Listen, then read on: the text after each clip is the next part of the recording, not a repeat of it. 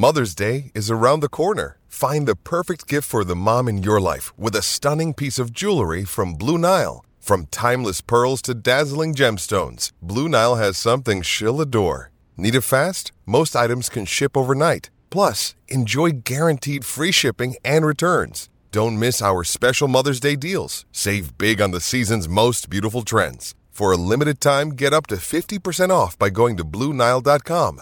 That's Bluenile.com. With threats to our nation waiting around every corner, adaptability is more important than ever. When conditions change without notice, quick strategic thinking is crucial. And with obstacles consistently impending, determination is essential in overcoming them. It's this willingness, decisiveness, and resilience that sets Marines apart. With our fighting spirit, we don't just fight battles, we win them. Marines are the constant our nation counts on to fight the unknown. And through adaptable problem solving, we do just that. Learn more at marines.com. This episode is brought to you by Shopify. Whether you're selling a little or a lot, Shopify helps you do your thing, however you cha-ching. From the launch your online shop stage, all the way to the we just hit a million orders stage. No matter what stage you're in, Shopify's there to help you grow. Sign up for a $1 per month trial period at shopify.com slash special offer, all lowercase. That's shopify.com slash special offer. Oh, it's a goal. Who got the assist? Who got the assist?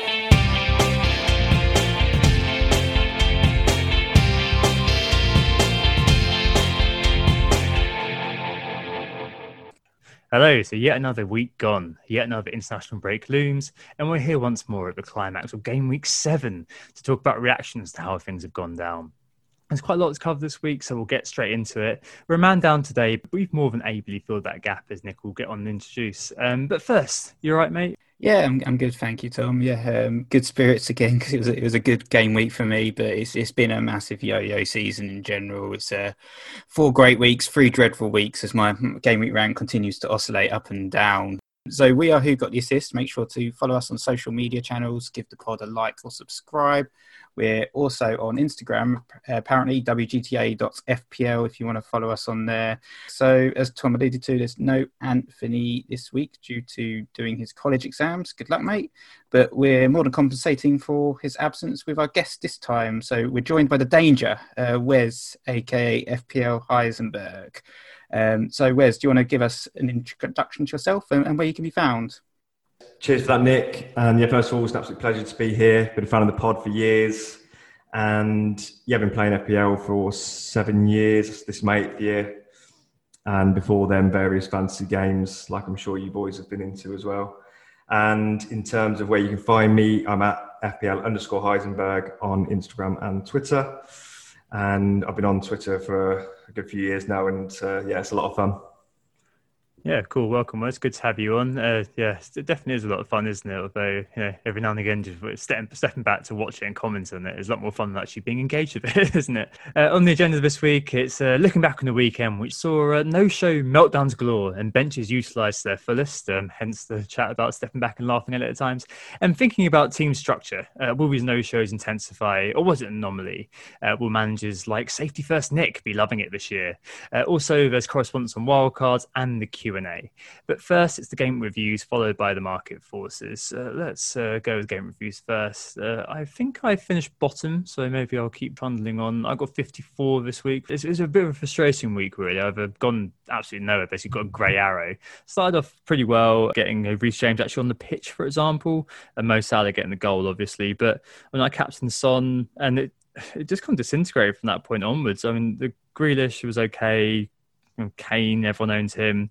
Uh, Che Adams, I, I, felt very lucky to get anything from Che Adams. He had no shots, uh, no key passes, nothing, but got an assist for a uh, for a uh, for a set piece. But yeah, Son not scoring, not doing anything was really annoying. That's kind of he scores uh, double digits for three weeks in a row before this one, and on the week I captain, he obviously gets two, um, four out of seven captain blanks now for me, uh, which is uh, it wouldn't be so annoying if it, they were like punts, but it was Kevin De Bruyne twice, Salah and Son who have been my kind of captain culprits. So not particularly good arm blank, but you know Spurs had an off day, Son had an off day, and he's not on penalties. So two of those three I can't legislate for it's just a bit unlucky. Uh, so yeah, 53, 54, I think I've got, and yeah, still 1.5 million. But meh, what can you do? Next, I think it's you, Wes, isn't it? Yes, so I got 71 this week uh, with Lookman's two points and Justin's two points coming in today as well. Pretty big rank jump, so I can't complain. I went from around 1.4 million to it looks like about 850k. So shows like one you know decent week can get a big jump. So you know don't panic if you're out there with a poor rank at the minute. Um, who did well for me? Yeah, Grealish as well. I had Salah captain, who was probably the best of uh, the three I was considering, along with Son and Kane. And my three strikers all bagged one goal: uh, Kane, DCL, and Ings.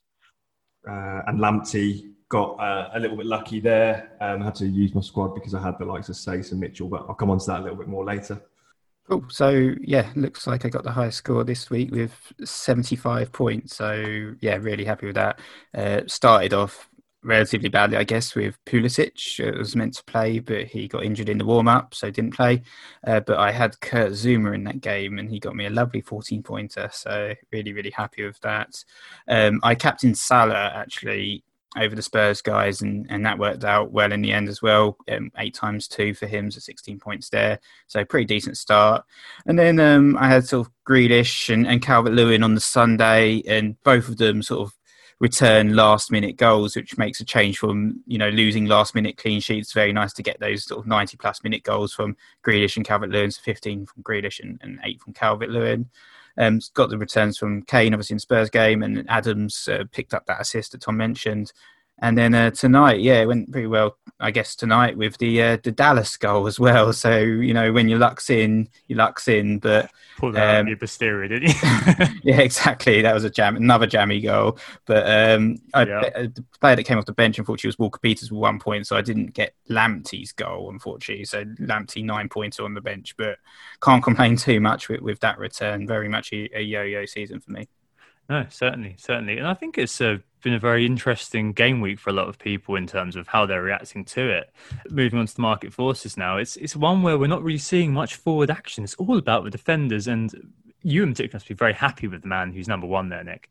It's all about the Z's in the market forces um, this this game week, not nap time, but Zouma and, and Ziyech and yeah, as I mentioned, Zouma got me 14 points. He's had 217,000 transfers in so far. And yeah, he's a player certainly I've been attracted to because of his great underlying stats.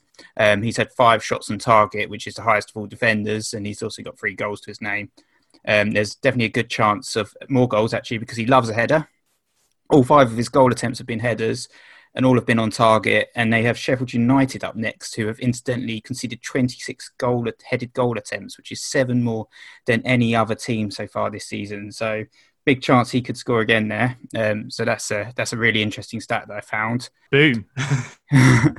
his uh, his teammate Ziyech um, in his first start for the Blues picked up a goal and assist and feels that nice price point, eight million. Uh, we'll probably have some questions on that kind of thing later.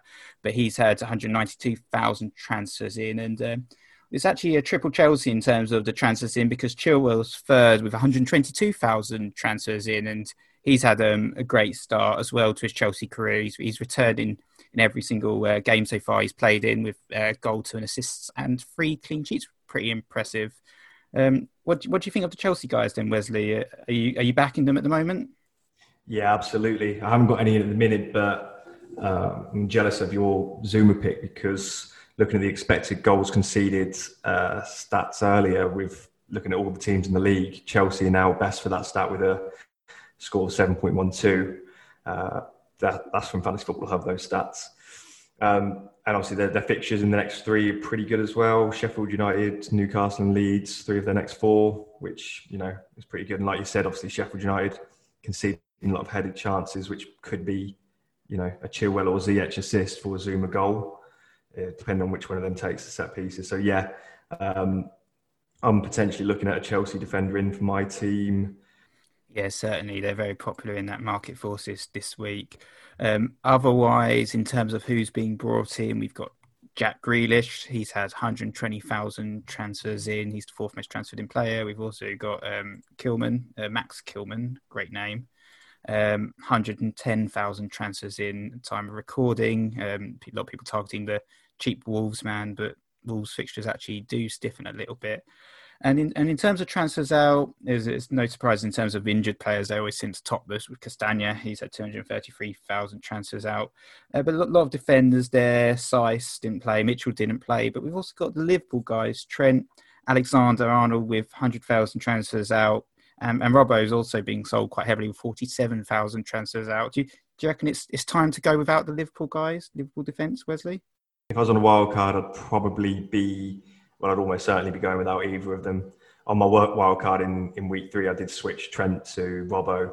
Very easy move, isn't it? Something like Robertson or Trent down to someone like Chilwell. It saves over a million and you're getting possibly a better asset there as well. Also, to kind of contradict myself, I'd also be happy to keep them, which is why I'm personally keeping Robertson. I'm hoping they, you know, revert back to their solid defensive stats at some point soon, and they've always got attacking threat those two. So I'm happy to hold as I have them, but I wouldn't be transferring them in. Yep, don't buy, don't sell. Very annoying assets to hold indeed. I wish I got rid of them a long time ago. All right, let's move on to the main topic, which is about team structure this week, growing out of a multitude of bench shocks that impacted FPL managers this game week. The likes of Mitchell, Saïss, Pulisic, Maupay, and Ryan were all no shows, and Werner got very, very lucky to get on the pitch. Uh, we've also seen a few epic off the benches, which have been infecting post auto sub ranks this week. So Lamptey off the bench for many, nine points. Um, some cases coming off the bench second and third um, with nine nine points, which is very, very lucky indeed. And the Dallas tonight as well, I'm sure, off the bench for many. And there's also a cameo for Foden, uh, which led to a lot of fretting online. And there's a good question this week we got from James Corral at j.corral on Twitter, which really summed this up. He asked, What team structure best suits the current challenges? Um, I guess, um, you know, we always used to in the in the in the past sort of favour kind of uh, you know, one one bench asset, I suppose, and then having uh, uh, mostly Dross uh, being slots two and three. But th- this year it does look like having kind of two bench assets to call on. You know, be they kind of the, the 4.5 million defenders who obviously can play or rotate as necessary, or the 0.5s in midfield, or Brewster 4.5 million forwards. Owning two seems to be a fairly good idea, doesn't it? But do we think that this week was the start of things to come in terms of the heavy rotation, or is it kind of a one off? I think this week is a little bit of a one off, but what I'm worried about more is self isolations and the fact that this is a strange season where, you know, fixtures are more condensed. Uh, but obviously, we saw earlier on in the season with Mane, and I think it's, uh, is it 11 of the Ajax players yeah. have, have gone down with it. So I think there's going to be weeks where you're going to miss a lot of players. So what I've done is just a kind of a minor tweak. Whereas the start of this year, I wasn't actually on this mindset. I had the likes of Smallbone and you know four million Mitchell, for example, on my bench. But on my wild card, I decided that I wanted to upgrade Smallbone to Souček, who okay, fair enough, he hasn't done much so far, but I'm still happier to have him on my bench as a with more attacking threat than any of the sort of 4.5 million midfielders. I guess if you're playing 3-5-2, Brewster could be that player but at the minute, he's still obviously settling at Sheffield United, not really getting 90 minutes. So I do prefer the option of having the likes of a Souček or Lookman and also spending an extra 0.5 and getting, instead of having two 4.0 defenders, getting in the 4.5 um, defender, the likes of Lamptey or whoever.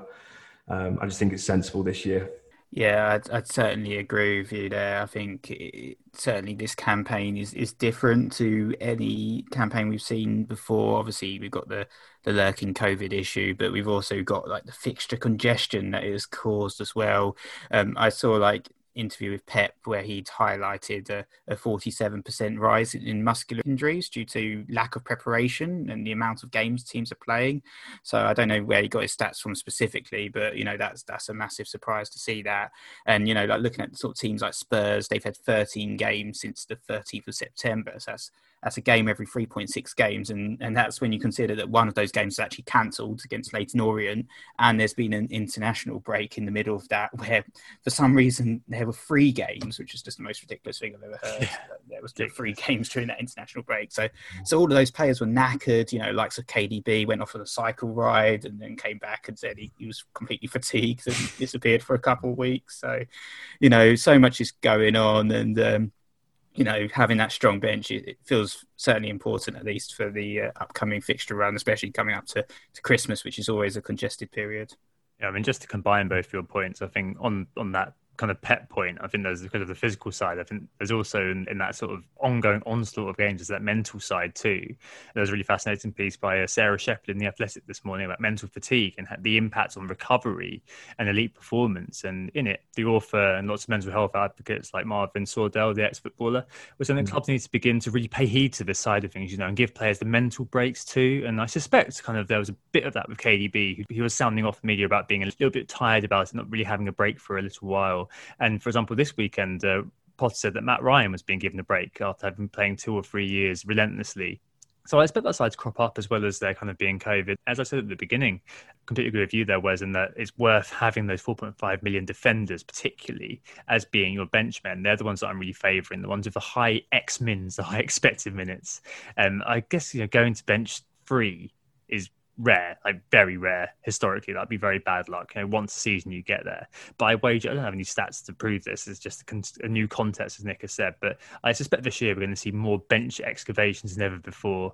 Um, so maybe a 4.5 million defender and a 4.5 million forward or mid you can count on are pretty good. But I probably favour having you know a Webster type and then you know, maybe a Justin or something who can just kind of come off the bench, give you two points every now and again. And there just might have to be exceptions, you know, that two points are better than none some weeks. Know it sounds really crap. Like most game weeks, you do go in thinking, yeah, 80 plus, that's what we want. Um, but as it pans out, it may just be better to accept, you know, you're getting these two points sometimes, and that's better than a no show, frankly. We've seen this week, like, how bad things have gone for a lot of people that after one game, people were already into bench two if they'd started Saïss and Mitchell. Um, it might be better to take a long view, perhaps, and just think all these little kind of one or two pointers go into like a bank account towards the end of your season OR, even if a week is disappointing. As managers, I mean, we spoke about the, the, mentality of the players, and we have kind of touched on this a few times in terms of FPL already this season because it's been quite a tough one, bit of a strange one. I mean, where's like, what's your take on that? Like you said earlier on that you kind of had a big jump in rank this week, so I guess you were kind of struggling along like I was until until this week. How are you dealing with those challenges of, of things not going how you'd like them to be? Yeah, no, it's been it's been difficult. I've been, like I alluded to earlier, I've been sort of treading water at the sort of 1.4 million rank mark, which is not where I want to be. I've been um, missing out on big hauls, like you know, in previous seasons, you might get punished by you know Kane getting a brace away at Southampton and maybe Son getting one assist there, which would have been you know manageable. But those players getting, what they both got 22, 24 points or something, didn't they? So uh, and likewise with players like James Rodriguez has punished me early on. So I think with the high scoring games that we were seeing in sort of weeks one to five, was it? The stats back it up that there was a lot of goals in those games. So if he wasn't hitting, then he was getting hit sort of twice as hard. Mm. Um, but I've just tried to stick to what I have done for the last sort of six, seven years, which is, you know, sticking to the principles, sticking into, you know, looking into the stats, watching as much football as I can, trying to get on you know bring in the best players I can and and move forward from there. But it has been tough and it is it's definitely frustrating. But it is still early days that I've got to keep you know telling myself. Yeah, no, I know what you mean. I think also as well, like we did see a lot this week of just um, uh, uh some some bedlam, I guess, in the FPL community of people kind of finding it very difficult to deal with the kind of what was going on with a lot of the benches. And we've spoken about this a little bit in the recent past. And I, I really think that kind of the individual game scheduling intensifies and amplifies this sort of neuroses that people kind of go through. And it, I understand completely why. The Foden cameo, if other things were going on at the same time, you wouldn't be as upset about that. So, you know, he, he gets one point and that's the only game going on. So people like really focusing on the fact that their guy has come on, you know, and gotten gotten them one point. Whereas if that had happened alongside other games happening, so people getting goals and assists elsewhere, it would minimise or at least kind of dilute the impact. But the fact that you've got one thing going on at a time, it really kind of intensifies the focus, and I think that kind of means that people. Uh, get really kind of bogged down, I guess, in the negativity every now and again. You have to just walk away, I suppose. Uh, but enough enough about us as managers. Get back to the kind of the key question, which is about our team uh, setups. And I guess it does sound like we're looking at kind of having a little bit more money invested on the bench, so to speak, and a little bit more um, kind of solidity around the players that we're picking. Uh, but how does this impact our transfer strategy? What sorts of players are we favouring? I mean, is it time for kind of these high risk, high reward players to be binned off steady and stable picks, Nick? Is it is it time for um, the Nick pick to come to fruition? Certainly, when you're looking at who you're picking, you're you're favouring those safe picks, aren't you? You're, you're favouring those talisman, as we always like to call out, the likes of Grealish, the likes of Wilf Zaha, over those sort of Phil Foden or Riyad Mahrez type characters that can flit in and out of the team. I, I, think certainly backing the guys, especially this season where we're seeing so many more penalties, to, to sort of trust in those guys like sort of Zaha perhaps or or Callum Wilson, who we were just talking about uh, pre going on the pod as well, who's sort of that key man for Newcastle being involved in eight of their nine goals. I think just looking at those sort of players, I feel like very much it, you might describe it as safety first, but I, I, don't even know if it is safety first technically. I mean, typically previous seasons we've been talking about triple Liverpool and triple Manchester City and, and loading up on these teams, even if the third man is a Phil Foden type person, you know. And uh, at some point that might cause us some damage. It's been a bit of a strange season, you know, likes of City, United all struggling in the league, and teams like Villa sort of really doing well, or West Ham as well. But um, you know, might later on in the season we might get caught out by going through these some of these characters like Zaha over perhaps some of these Manchester City assets that might get more points later on in the season. But I think certainly at the moment feels like targeting the talisman is is a very strong and valid um, strategy as as they will typically play most weeks. Yeah, absolutely. Because, and especially using the Foden example again, I've always found players like that to be frustrating because you know that they've got the talent, you know that they can do it when on, on the pitch. But even when Foden got, um, you know, he had a rest in the previous game week, so people thought, right, you know, he's going to start this week, and you still can't predict it. And then even players like, you know, Podence got a goal this week, but he's still not interesting me because although when I watch him, I think what a brilliant player he is, and he's obviously scored. He is getting withdrawn on like the 65th, 70th minute. Traore's there. He's obviously, if you've got Traore on the bench, he's going to come on for one of those attacking players. And at the minute, it's, he's coming on for the likes of Podence. So I don't want my players to only be getting the sort of 65, 70 minutes. That's why, um, like you said, Zaha is like a 90 minute man every week. Um, same as like Jack Grealish is just like obviously a standout player. And if, if Grealish was subbed off on the 85th minute, in the last game, he would have left the game with just one assist, but he played on and got two, uh, got assist and a goal in like the 91st and 96th minute or something.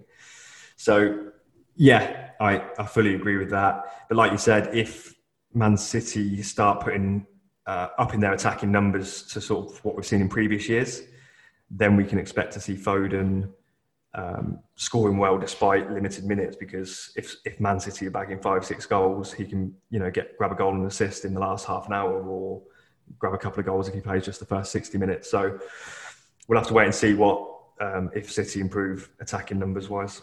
Yeah, uh, there's a really fun way of looking at this, which, which uh, I have done, uh, which is comparing uh, kind of Grealish uh, as a kind of the touchstone, I think. Maybe because this week, maybe because I own him, uh, but I think he's a good example of a 90 minute talisman.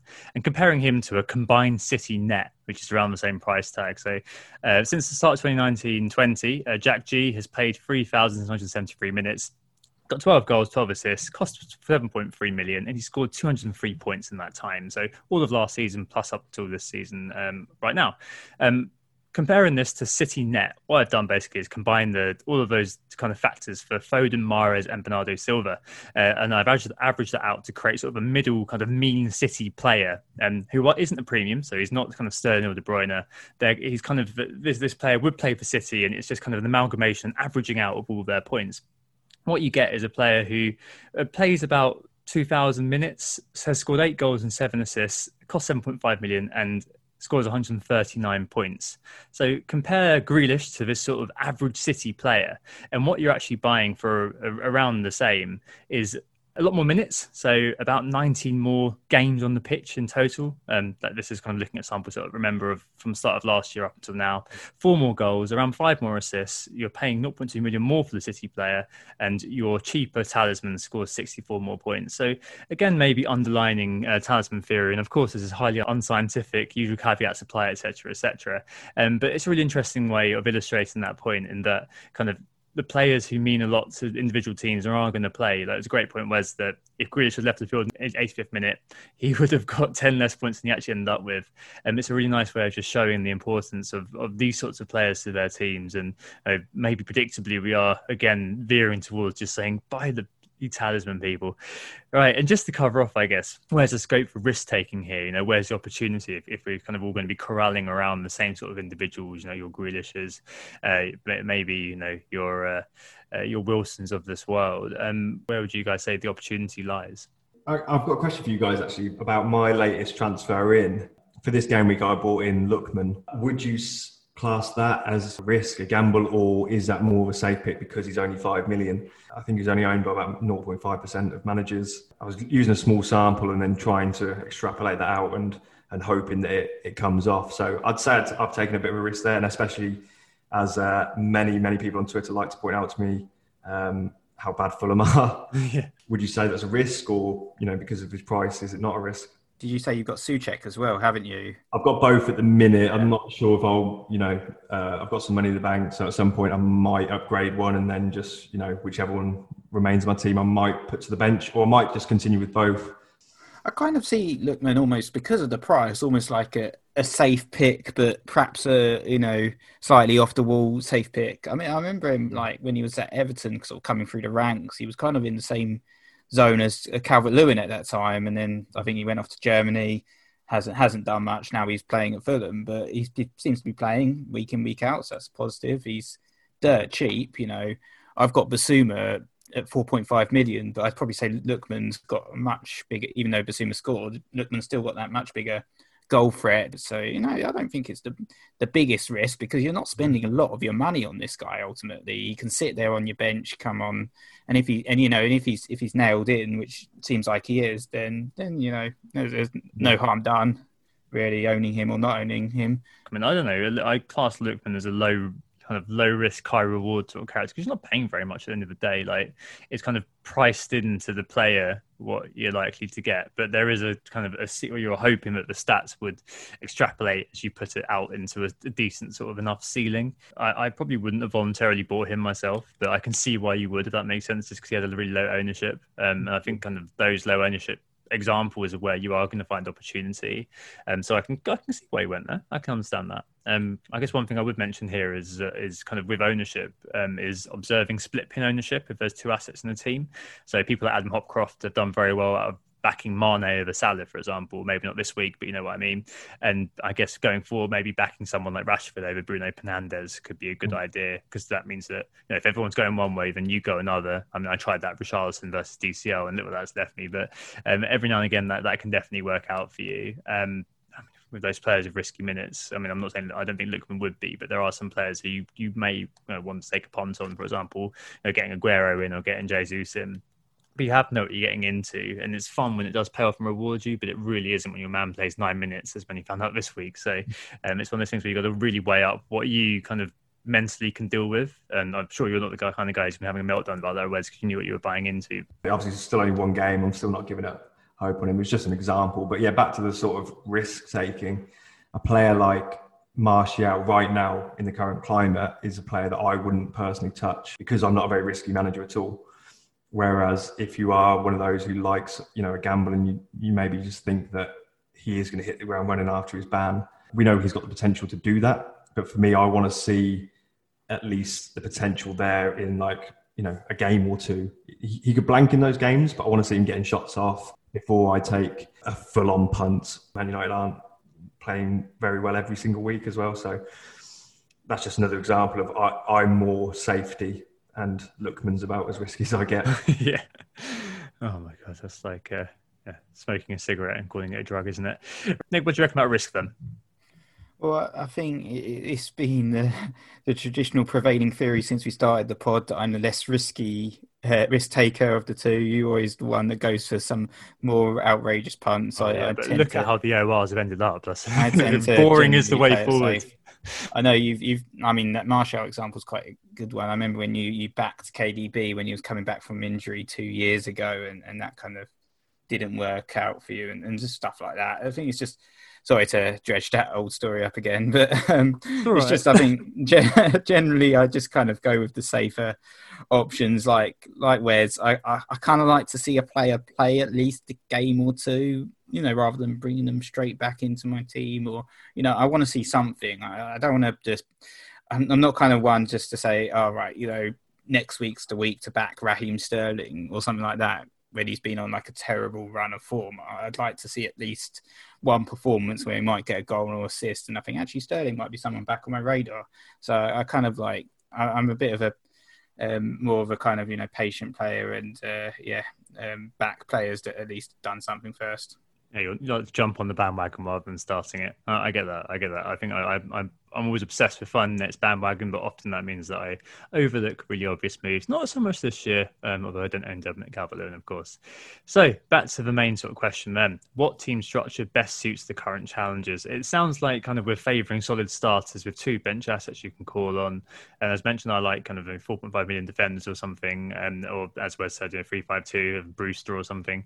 And it, it, kind of sounds like we are. Um, I, am not too sure about it. it. Doesn't sound particularly sexy, but as we said at the start of the season these obvious moves, these kind of safety first players, these talisman, do seem to be the ones that we're veering towards in terms of the ones that we should at least that seem at the moment to be best equipped to help us deal with the situation. So that's a good summary, Wes. Is that kind of uh, where, where you'd put it in terms of when you were thinking about this question earlier?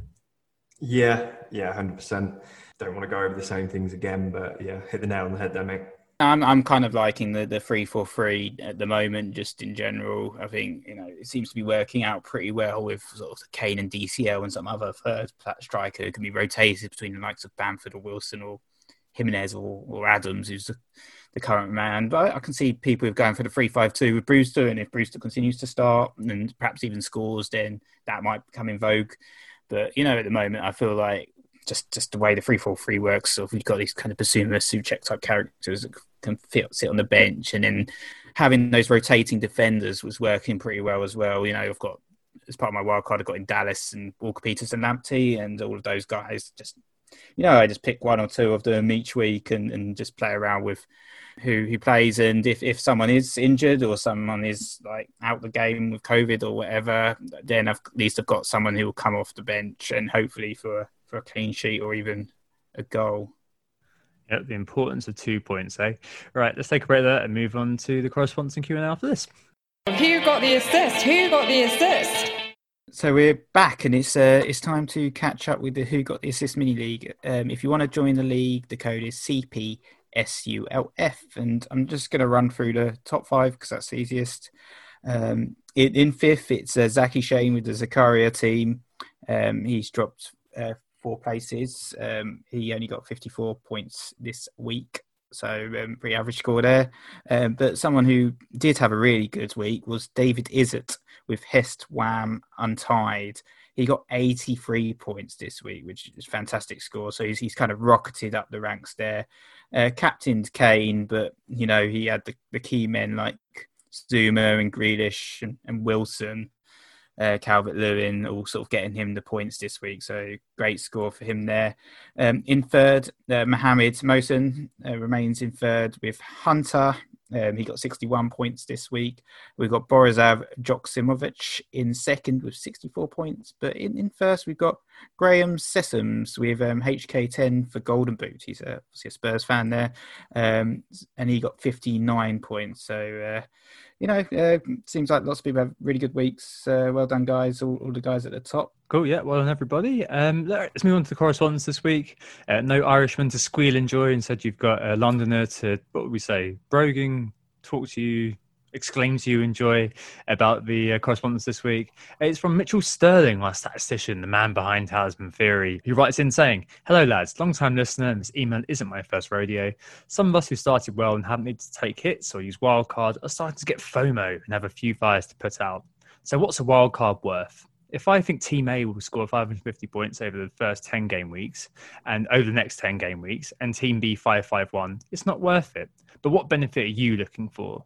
Tom is also planning to hold for the Aston Villa double game week, by which he means game week uh, 19. What does he hope that his wild card will be worth? Thanks, Mr. Bergstrom, as a Simpsons reference for those who get it. Um, so I guess uh, I can answer for me in a minute, but I guess is there a target point benefit, guys, or any other benefits you think is kind of clear to all? I think realistically, people only look at a wild card versus their old team on one week, which is after they play it. After that, I think they forget all about their old team and just carry on with their new one and don't really refer back to what was there before, right? I mean, you guys are both wildcarded, but what were you looking to get out of it? Was it I mean, Luke Wilson esque sort of price rises? Was it just a refresh to your team? Did you have a points target over your old team? How do you approach those things? It wasn't really, you know, uh, team A versus team B, which will score more because it's almost impossible to do so. If I look back at my team prior to my wild card, uh, a wild card in week three. So if I look at my week two team, that wouldn't be my team this week because I'd have made you know four or five transfers by then, or maybe even a minus four or two. So I might have I'd have probably changed half that squad anyway. So I don't really look and you know compare it in terms of X amount of points compared to my old squad. I just try and use it when I see fit for my team, the first wild card, and I did feel like it was needed week three. Um, there was a fair amount of players I wanted to get on that I couldn't get easily without, you know, a big minus hit. And uh, it wasn't sort of a team value thing. That's more secondary for me. It was more, yeah, just getting on players I wanted to get on and moving forward from there. I don't. There's no real point looking back at your old team pre wildcard. You can't get that team back. Um, uh, for example, I took out Callum Wilson, which at the time made some sense, but he's gone on a on a decent run since then. But I also took out players who haven't done well. So yeah, I don't really look at that. That and in terms of my second wild card, I know that's not really what the question was, but I typically wait for you know the double game weeks later on in the season and try and utilise two of those chips together. Yeah, I guess I'm the same in terms of I'm, I'm not massively reflective in, in, terms of what my old team was. Once once I've got rid of those players, they're kind of you know they're dead to me. I don't kind of really think about oh you know what happened. I mean, obviously you kind of look at it a little bit in the first week. For instance, I, I transferred out Werner and then he got that return. But since then, I'm I'm still happy with who I brought in for him, which was Harry Kane. So you know, I, I don't try and you know analyze it too much. Once I've moved, I kind of move on quite quickly. But I guess in, in terms of what I do with my wild card, it's not always just about the next game week. It's it's almost about the next five, and that's what I kind of try and target with my my wild card. So it might be that I'm thinking, oh, I can get ten plus points on my team from last week, but then maybe I can get five plus and continue on. And you know, I look at sort of why I wild carded early on, and, and my game week one team was, was pretty rubbish. And you know, I didn't realise at that point that likes of Kane and Son and Calvert Lewin would be the stars of the season, and and those are the kind of guys I, I brought in. I think Calvert Lewin actually got in the week before, but um, on my wild card, for instance, I got Kane and Son in. I also got Zouma and Grealish in. Um, so those guys like really really delivered for me this week. I also got yeah. a couple other characters in like Martinez and, and Robertson who did, who did well initially in that first week. Got instant returns from them. No blanks this week, and and also strengthened my depth in terms of the bench, which obviously been a major talking point for this this pod. I got in Lamptey and, and Dallas and, and Walker Peters and all those guys. So I'm pretty comfortable in terms of why I wild carded, what you know, the points I've got out of it, the strength and depth I've got now, and uh, you know, obviously, I think also if I that particular week, I really needed Kane and Son. It felt like I was missing out majorly on points by not having them. So I'd have probably had to take a hit to get both of them in. So factoring in elements like, you know, why I wild carded to avoid a minus four, to avoid a minus eight, to get the key guys in. Um, you know, those, those are in, in terms of going back to the question. That, that's what a wild card's worth for me. Yeah, so it sounds like kind of perceived strength and depth and kind of saving yourself points in terms of hits. Interesting in that kind of contrast to what Mitchell was thinking it could be, which is kind of a, a points target. And um, so it sounds kind of more qualitative rather than quantitative factors for both of you. You know, I feel like my team was looking like it needed a few players to be removed. Um, and you both kind of said, oh, I don't really look at the past team, which is fair enough. I, I completely agree with that. If I wildcard, I don't really look at the last team apart from that one week the week that I do do it because obviously it's like morbid curiosity, isn't it, to see what I could have got if I'd have uh, held back.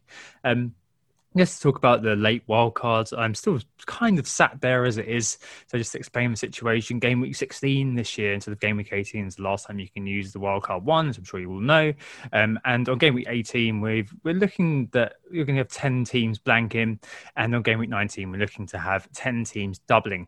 Uh, so the idea is to hold the game week, the first wild card, all the way into game week 16 if I can, and then kind of 18 and 19 kind of reap the rewards. Uh, the man himself, Ben Crellin, says it's still wise to do this. Um, if one or both of the game one blanks moves game week 17, for example, it won't be confirmed until 15, and we, are not going to find out very much more until uh, kind of uh, uh, until later on in in the season, um, and we're still going to be able to prepare basically for double game week 19 if you play your wild card in game week 16. So basically, if I'd hold my wild card, I'll be hoping to optimize my team for that period. A few other kind of considerations as well. I can make Pontilicious transfers around December, which may not be advisable to you guys. Plan to navigate the blank and double, and I can optimize for the double, of course the wild card's a very powerful chip, and you, know, you both had uh, positive outcomes from using it. I'm not going to lie, I'm I'm now tempted to use it over the international break. Um, I was playing with some teams, um, and it's looking very tight in terms of getting to the setup that I want. You know, uh, players like getting in the City players for their run. We're going to speak about that in a bit. And United players, um, that is looking incredibly difficult unless I do wildcard or take some quite large hits. So I, it may be time game week, uh, game week nine uh, to pull it. It does feel a bit of a disappointment though to have got this far, but I don't think my rank is good enough um, as it stands um, to do it. I'll probably try to hold on this week, maybe make a one week punt or something, and then take it from there. Um, as I've said a few times, like you know, I was all about this kind of late wild card, but Dog particularly clinging to it isn't a good idea. Um, and it's been a really interesting experience, I'd say, as well, um, to have that kind of mental blocker to wildcarding because there have been a few wildcards that have kind of I'm not going to name names, but spectacularly failed. And um, I've uh, you know, been able to avoid a few pitfalls, a few uh, bad wildcards I've seen in recent times that have been very much about just that last week. Um, so I've kind of gotten over those. And in past years, I would have kind of fallen into them, but now it feels like I'm kind of stretching my team to the very end of where it can get to. So I think that's probably the good point to wildcard and maybe feeds into both your points. And if I do get a decent team out this week, um, saying transfer and captains, I'm not going to be doing anything. If I do get a different score, a decent score this week, um, then maybe I'll change my mind. But um, yeah, at the moment, I'm kind of starting to get itchy feet and thinking, yeah, maybe game week nine for the United and City kind of uh, changing fixtures is going to be the time that I do it. So, yeah, good question this week. Uh, thanks very much, Mitchell. If you have any questions, queries, pet theories, um, ideas, or indeed poems uh, that you'd like read out, analysed, evaluated on the podcast, do write in who got resist at gmail.com and Anthony will be only too pleased to read them out with a squeal of the Hibernian delight. Right, let's move on to the Q and A, and uh, yeah, quite a few questions this week. Put them up on my green tea break, and quite a few people got in, so well done to you. Uh, let's start off with the fixtures fix. So our good friend uh, Aaron Boyle is wildcarding and wants to know which fixtures we're eyeing up over the next six. Uh, so us a message earlier saying, "Please let me go first. Please let me go first. I'm guessing there's a lot of killer insight here. Um, what have you seen, Wes? What would you be advising Aaron to do? I'm going to highlight Chelsea and West Ham.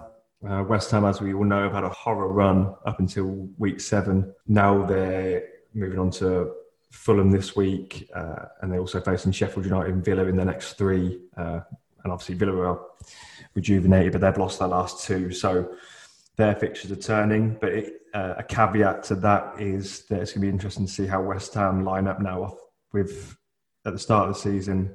In most of the games, they've been in, been the underdog. They can set their stall out to defend um, and you know sit back and potentially counter attack. But they've defended well in their sort of three-five-two formation. Um, but it's interesting if that carries on. Obviously, the assets from their team, sort of defensive wise, Cresswell, Coufal, and Masuaku. Cresswell's right up there with um, for expected assists out of those three. Uh, he does seem, seem like the prime pick. He is about 0.5, 0.6 more expensive. I think he's 5.1 now whereas there's a 4.5. Um, Fornals in midfield. Um, he's literally someone I've never ever even thought about bringing into my team, but he's ticking over nicely. He's got five attacking returns in the opening seven games, and he's owned by less than one percent managers, one percent of managers, I should say, and he's only six point four million. Uh, and we have West Ham in terms of expected goals conceded. I think I mentioned Chelsea's earlier as the best. West Ham was until this game week, but they're still doing pretty well. They've got an expected goals conceded of 8.33. Um, so yeah, they're they're looking good on all fronts. But I, I do wonder if it's going to be one of those cases where they actually struggle against the weaker teams. I don't know what you guys think about that. Kind of traditional West Ham. They they feel like one of those teams that a bit of a trap. Like I've, I've avoided their defenders successfully for the last few years. Uh, mm. uh, I, I, do like their fixtures and I do like their form this season. They're, they're, very much improved. I kind of wrote them off a little bit like Villa at the beginning of the season. But yeah, with Fulham and Sheffield United um, up next and Villa as well, I'm, I'm also looking at um, Jarrod Bowen, um, who's another another asset at West Ham who's doing particularly well. He's got a few goals to his name, and he's he's got um, with Fulham up next. He's got a pretty decent record against Fulham with three, three goals, I think, in the four games he played against them in the Championship. So he he's certainly one. I'm I'm looking at. Um, you mentioned Chelsea, of course. A couple other teams I kind of looked at, kind of just when I was looking at the fixture ticker, and I thought actually they've got some pretty decent fixtures. Are um, Newcastle and Palace.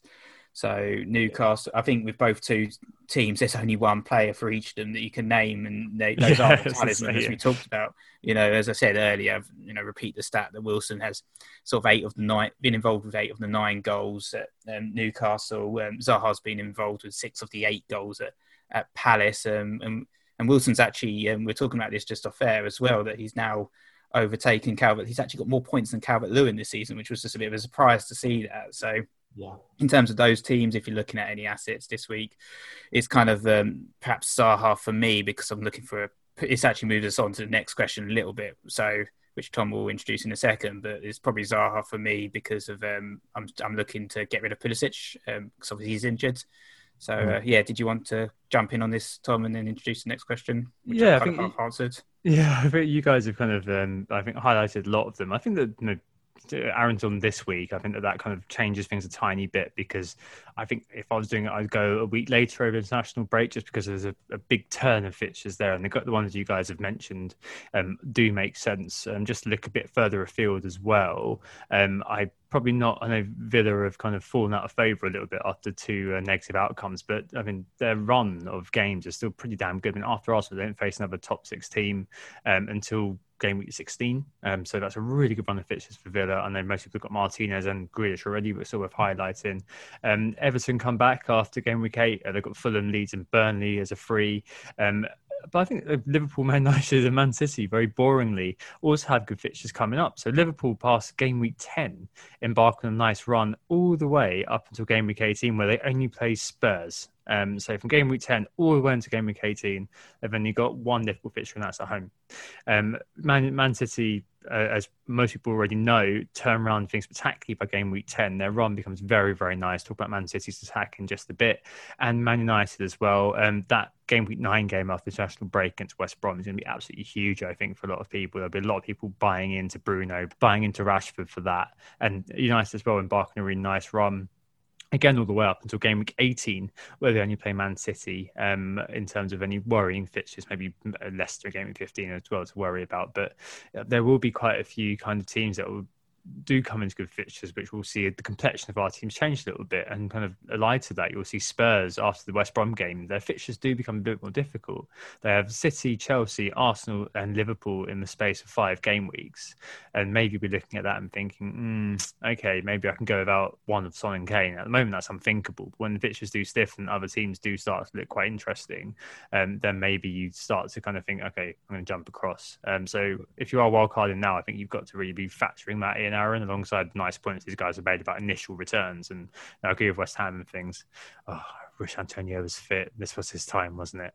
Uh, let's move on to the mid-price midfielders then. As uh, Nick alluded to, we have already started answering this, and obviously it's on Nick's mind because he's had Pulisic, uh, who's been crocked.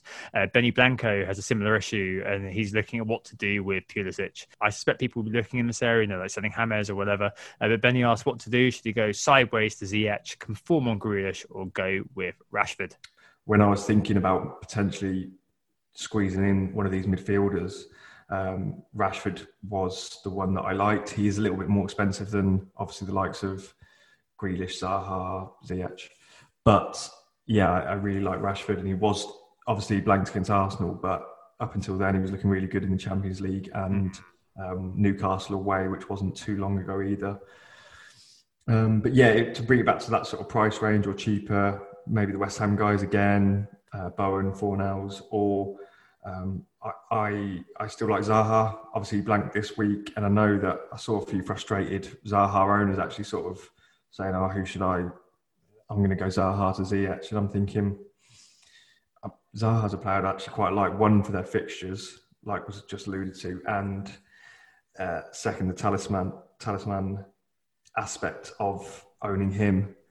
Um, and he's on penalties still potentially with Mil- Milivojevic, however you say it, um, being suspended. If you do own him, then you probably want to maybe keep him for a couple more games. If he's got those penalties, he's got those decent fixtures.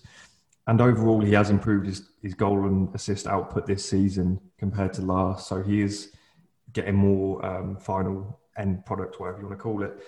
So I do still like Zaha, that price range. I've, I've, I've got Grealish as well. And again, I like yeah. him. I think he's one of those who can probably outperform XG potentially in terms of his goal he scored against Southampton was ridiculous, really. so I can see him scoring those types of goals, then maybe missing the sort of he missed like a six yard header, didn't he? Good save from from the keeper. But yeah, I like all those options. Some kind of obvious, others maybe not so much. But yeah. Uh, fair enough. I think because Benny doesn't own Grealish, I think that it's worth just just kind of saying, yeah, I'm, i know it's not it's not very interesting to say conform, but I think conforming on Grealish here is a good idea. Um, you know, he's got that toxic mix of form and fixtures still, and even though he's kind of blank recently. And maybe some people say, "Oh yeah, but you you would say that because he scored 15 points." Um, but I think he's still the man. You know, I mean, just watching him play, like the last game against Leeds, for example, he could have got a goal and assist another day. You put a really good post out on Twitter, didn't you, Wes, about he, him getting 15 points rather than two, um, a goal clear off the line, something like that. And this week we've actually got that 15. But you know, he's top for X NPXG amongst mids in that six to 8.5 million bracket. He's top for XA, and he's joint top for shots and shots in the box with Zaha, who Nick's going to mention very very harshly in a minute. And he's got the best best XGI as well um, among six eight point five million. So yeah, I, I think it's um, a case of just going for the obvious. If you if it's you, Benny, I mean, you know, the likes of you know, James, for example, still taking along nicely.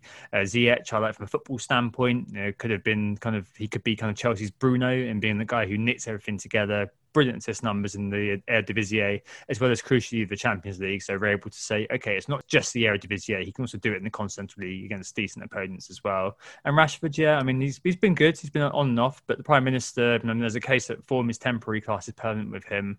Um, and I suspect the upcoming fixtures, which I mentioned earlier on, are, could well see fixtures get form. But I guess Zaha is one that I mentioned as well. Wesley, you just mentioned him. Nick, I'm sure you will in a sec. Second for NPXG and shots but my worry is he may struggle to find consistency. Nonetheless, good route to points with the pen wins as well.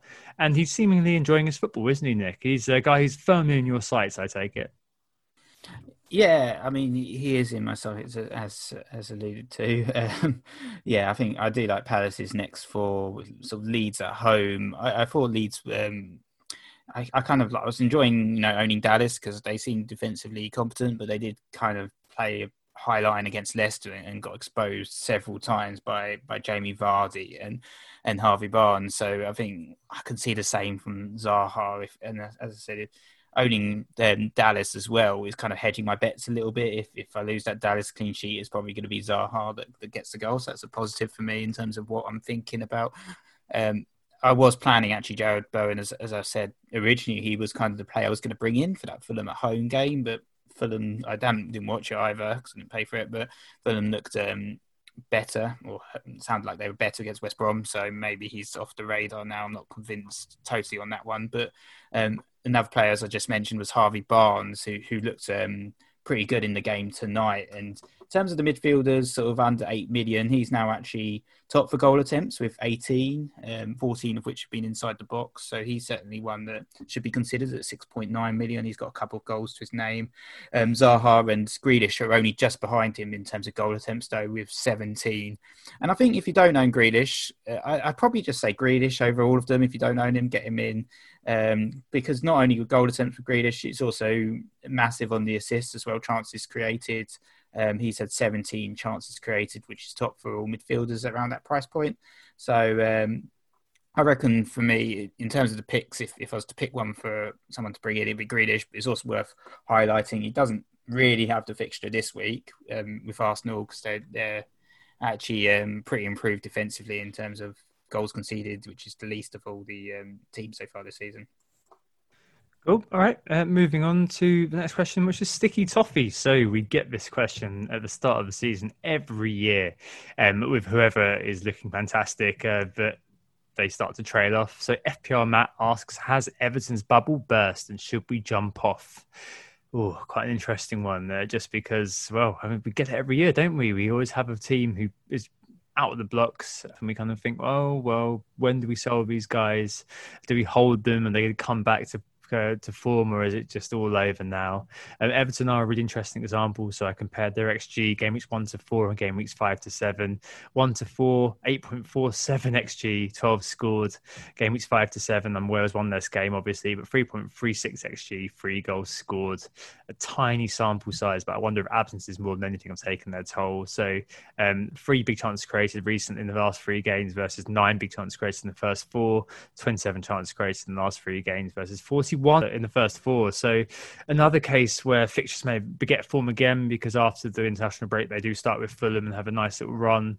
Um, but maybe it's a case the B team isn't good enough. I don't know. I, I wouldn't be saying sell right now. I'm probably going to be keeping James unless I go for a one week punt and then go into a wild card, in which case I'll sell him for Bowen. Um, but if I had you know DCL, if you've got someone like that, and if you're indeed looking to buy a player in, oh, I, I wouldn't be writing Everton off just yet. Uh, what do you think, Wes? Um, is it is it time to jump off Everton? Um, is it time to say, tell people to walk away from Everton for looking to buy them in? For me, it's not a bubble burst, and like you say, obviously you guys on the pod get it every year, and you see it on on Twitter, which is why I, I, keep tweeting every now and again saying it looks like Aston Villa won't win the league. I thought we were just having to go Adam Hotcroft there. yeah. Sorry, Adam. Um, Everton and Villa have been quite similar in that regard in terms of they've both started really well and then the last couple of results haven't gone their way. But um, obviously, Everton lost at the weekend, but DCL still scored. DCL's only blanked once. Um, James Rodriguez, I'm assuming, is a minor issue. So once he's back, creativity is going to be um, higher, you'd assume. And likewise with Luca Digne coming back from just a one game suspension. So he'll be back next week to potentially provide those crosses to DCL like he did in the Liverpool game. So, yeah, no, I wouldn't. Um, be coming off them. In terms of over the course of the season, uh, Calvert Lewin is third highest overall for overall XG, and he's actually top for non-penalty XG.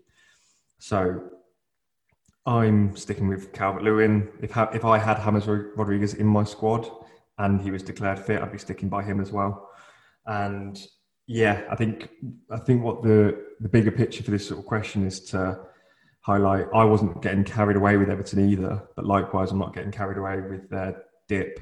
And that's the same for, for Villa as well. I wasn't uh, tripling up on Everton and Villa, and likewise now I'm not selling Grealish and DCL. So yeah, um, the both teams have both got a few good assets, and there's no no reason to panic. I feel like I've got two Nicks on the pod. Nick, what do you think? Yeah, um, I think it just I think it'd be mad to to sell Calvert Lewin right now. Obviously he, he returned, but it's worth highlighting, you know, the, the underlying stats might not look great, but um, Calvert Lewin's still getting some goals in. They, they were very short of their best players in that last game. They had no um, Seamus Coleman, no Lucas Digne, no James Rodriguez, no Richarlison. All of those guys were out. They've got United up next. You never know what kind of United will turn up. So there's a every chance Calvert Lewin will get a return in that game. And then after that, they've got Fulham away, and everyone should be back for that game. So I expect there's going to be quite a high XG coming out of that game. And then after that, it's Leeds and Burnley, so plenty more um, chances for Everton players to get their return. So yeah, if you've got Calvert Lewin, certainly hang on to him. If you've got Hammers, I mean, it's up to you we've, we've talked about a lot of the other midfield options out there if you don't have your Grealishes or your Zahas. yeah. But um, I know you've got him, haven't you, Tom? You've still got James? yeah, I still, I've still got him. Yeah, but I paid so. So what's what's are you hanging on to him? Are you gonna yeah. Well, no, I, I, don't know yet. If if I decide that I'm going to wild card over international break, then I'm going to sell Hammers for Bowen this week. Um, but uh, no, no, I, I I agree with you all, really. Um, but you have to just uh, uh, hold on for the time being, and you know, it, it, you may end up with kind of a, the ownership's been so high, especially for, for Dominic Calvert-Lewin all year long now, because in Mountain Dead teams who are him fifty-seven percent, I think it is ownership DCL. Like throughout the course of the year, if he scores a goal and he's not in your team, he's going to punish you, and that's that's just facts now because there's been so many people who got dead teams and they, they're never going to leave those teams. His ownership's probably going to be a threshold about 35, 40% for the rest of the season. Um, so yeah, there's always going to be a case to own him just for safety reasons. And you know, it has been his breakout season so far, even though Wilson has outscored him. And I think that Wilson answer probably helps us with the cheap forwards question the next one. Um, I'm going to breeze over unfortunately, because I haven't got much time. Uh, but Brian Varghese, he asked which cheap forwards we're favouring. I think it's probably going to be Wilson. It's just such a shame uh, that Antonio is injured because I think that this, this was his time Moving on to the uh, the penultimate question, defensive judgment. So our friend Rishi, uh, Morpheus Fire, he says that Chelsea, Arsenal, and West Ham are all posting good defensive numbers. Adam Pritchard asks if Drip Master General Hector Bellerin is worth a look in that Arsenal kind of uh, area. And Nick said they're a very good defensive lead. And they are defensive kings this year. And Slim Shady, Gil Prab, uh, says Man City defense also caught his eye. So I guess a good way of kind of mincing all the questions into one is what would our defense look like if, say, we wildcarded right now? I'm going to ask you both a question first, uh, which is quite a fun one. Um, who's had the most shots in the box of any defender so far this year? I think I saw it say it's Harry Maguire, isn't it? Slap but I don't think I'd be buying him. Um, but Zouma, Nick, I think probably he'd be one who'd be featuring heavily. Uh, uh, the likes of Chilwell and things like that, right? Yeah, yeah, exactly. I mean, Zoom Zoom's already in my team, but yeah, I, I wouldn't be selling him. Uh, certainly, if you were looking at wild carding right now, uh, I think either Zoom or Chilwell would certainly prob- do a job. I, you know, I'd say I've I was brilliant for your team to go for either one of those guys. Maybe even double up if you're feeling daring. I, I, I do like Arsenal as, as um, not, I don't actually like Arsenal, but I like their assets right now. Um, and Bellerin, I think, is a excellent option there at five million. He's super cheap. I did, I did have a look at his underlying stats and I was a little bit disappointed. He's only actually had the one goal attempt so far, so you're not going to get many attacking returns from him um, in terms of the way they're playing right now. But they do look very much defensively assured. So looking at the next five, I can see a few clean sheets uh, coming their way. So that's positive. He did win the penalty as well this game week, so picked up an assist um, through that route, which many defenders seem to be currently. Um, I think you mentioned City as well. I quite like Cancelo.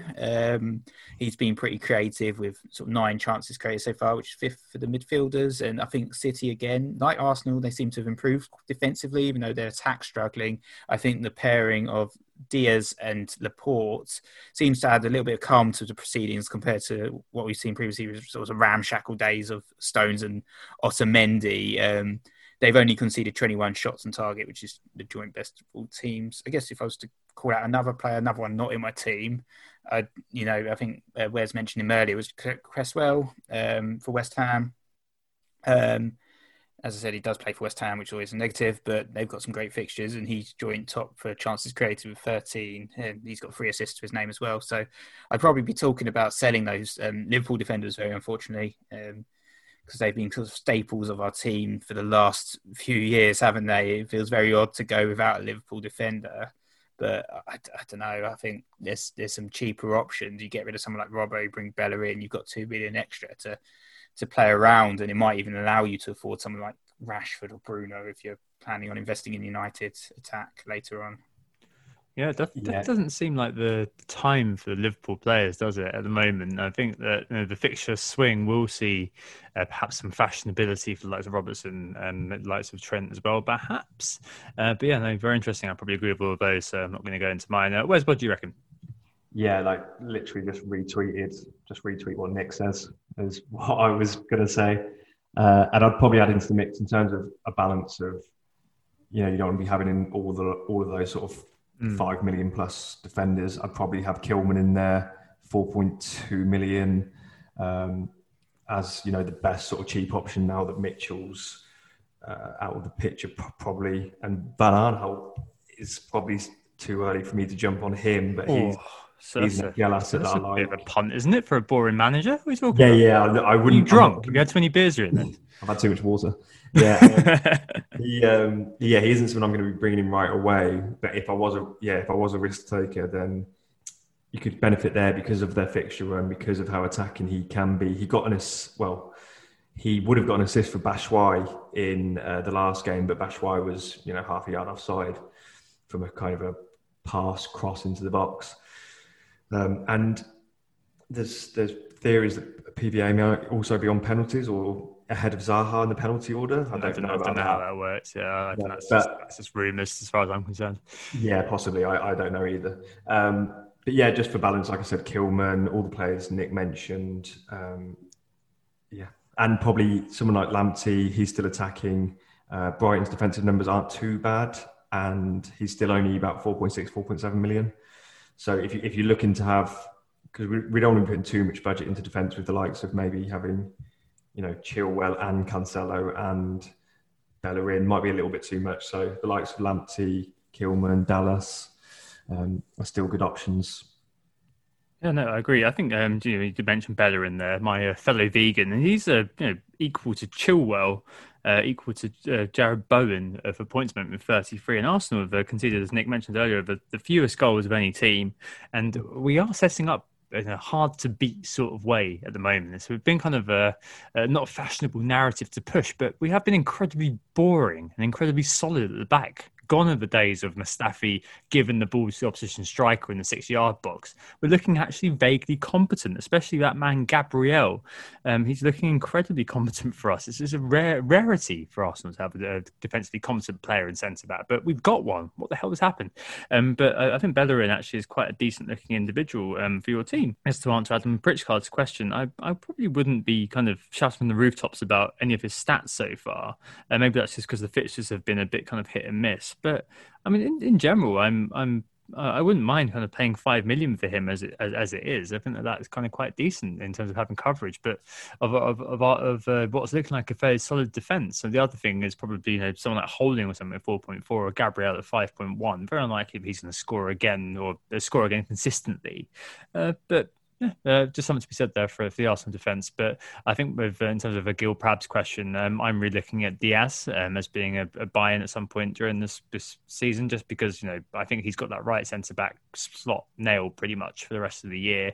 Um, with uh, Laporte on alongside him, as Nick mentioned, I think that's quite a formidable kind of centre back pairing. Ake, likes of Stones, all kind of filling in Garcia as well. But I think it'll be Dias and Laporte for the rest of the year, and there could be you know 15 or 16 clean sheets to come. Um, so it'd be good to get kind of involved with that. And plus, he had an okay goal scoring record, not a great one, but an okay goal scoring record uh, in Portugal. So I think he'd be one that I keep an eye on. But yeah, no, I agree with you guys on that.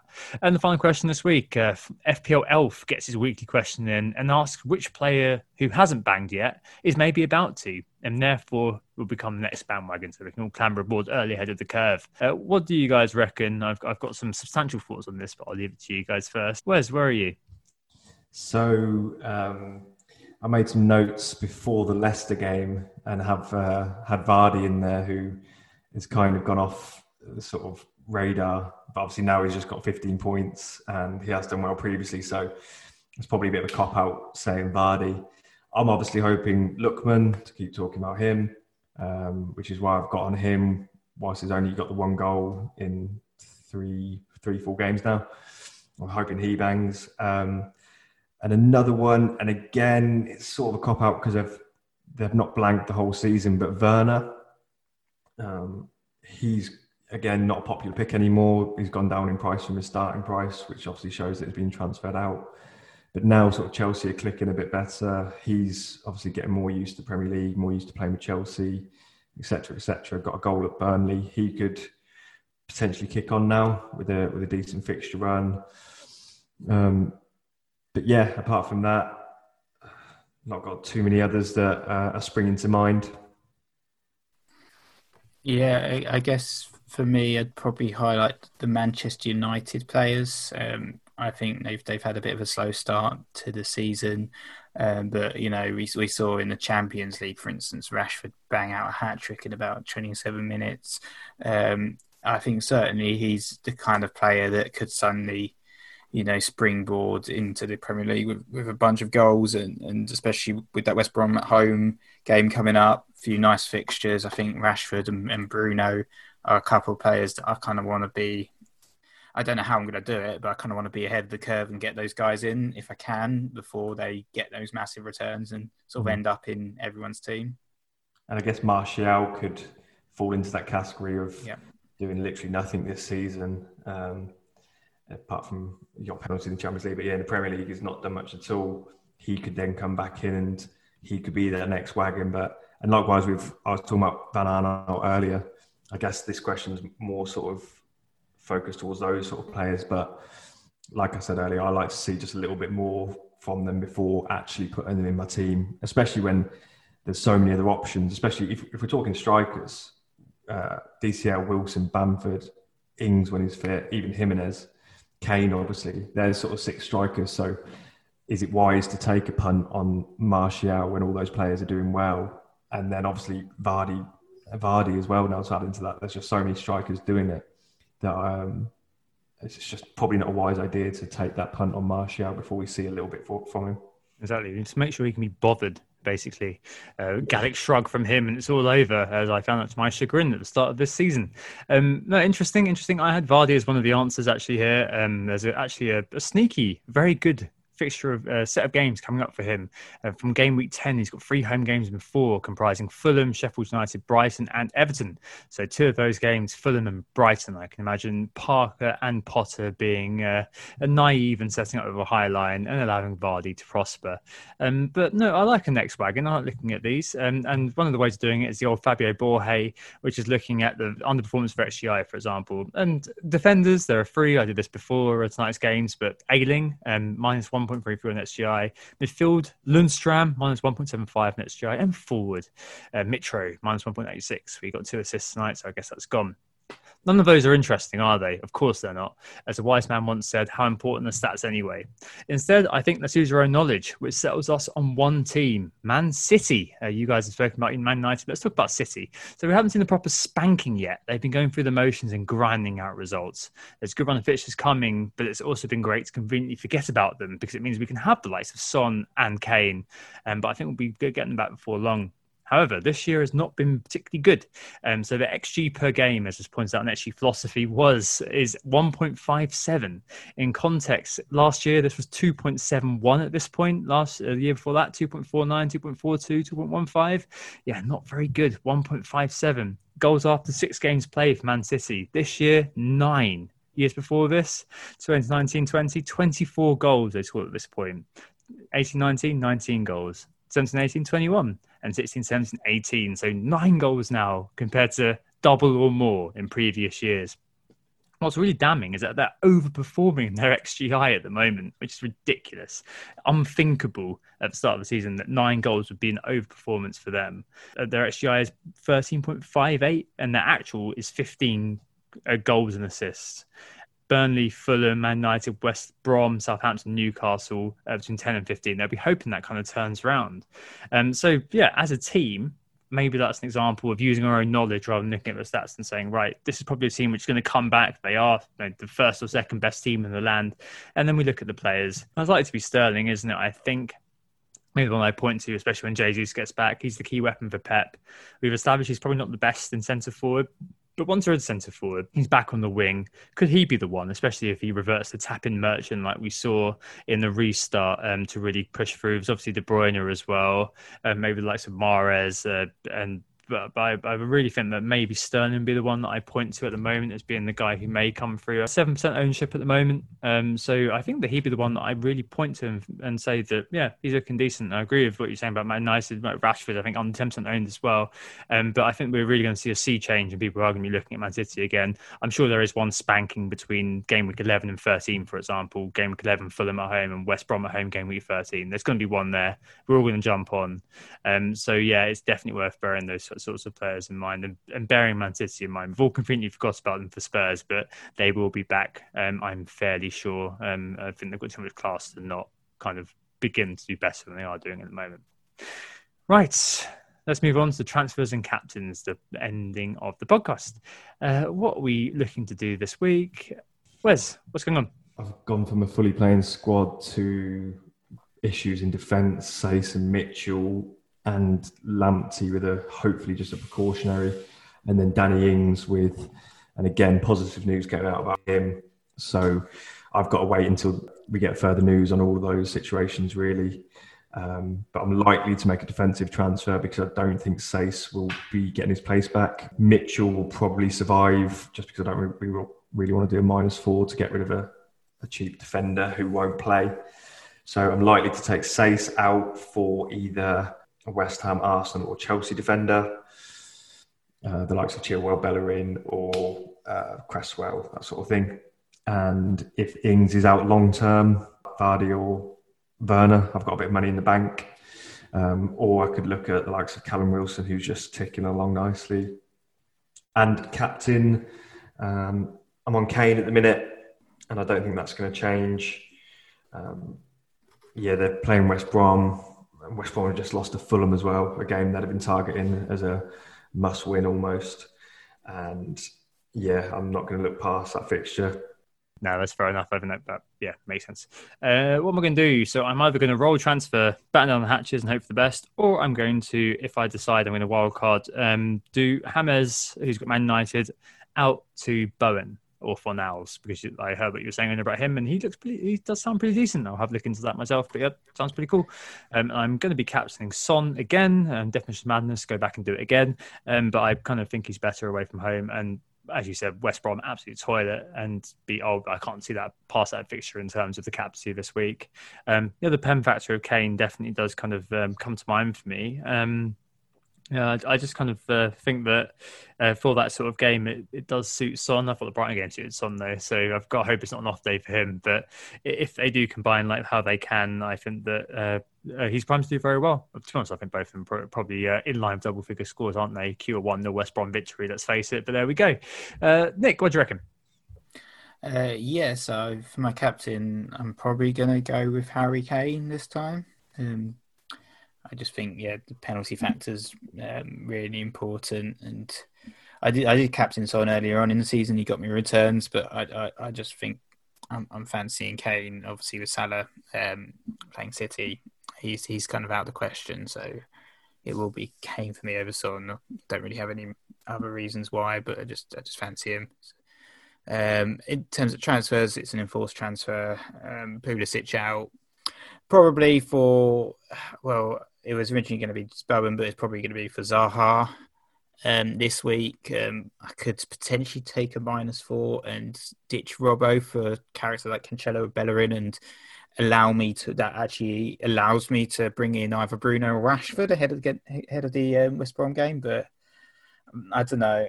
I don't know if I'm going to do that. Um, I might. I still have the option the following week of taking the minus four and doing it the following week for that game. So for this week, it might just be someone like Zaha or um, Bowen, but yeah, maybe Zaha. So that's that's my plan anyway.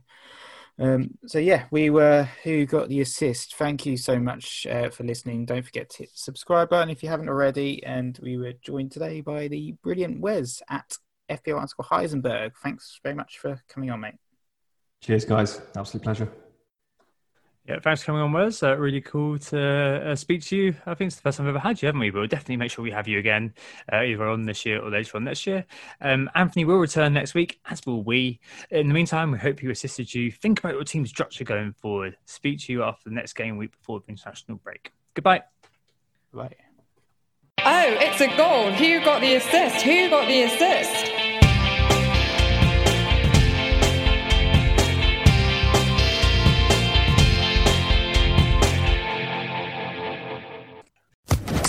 Social Podcast Network.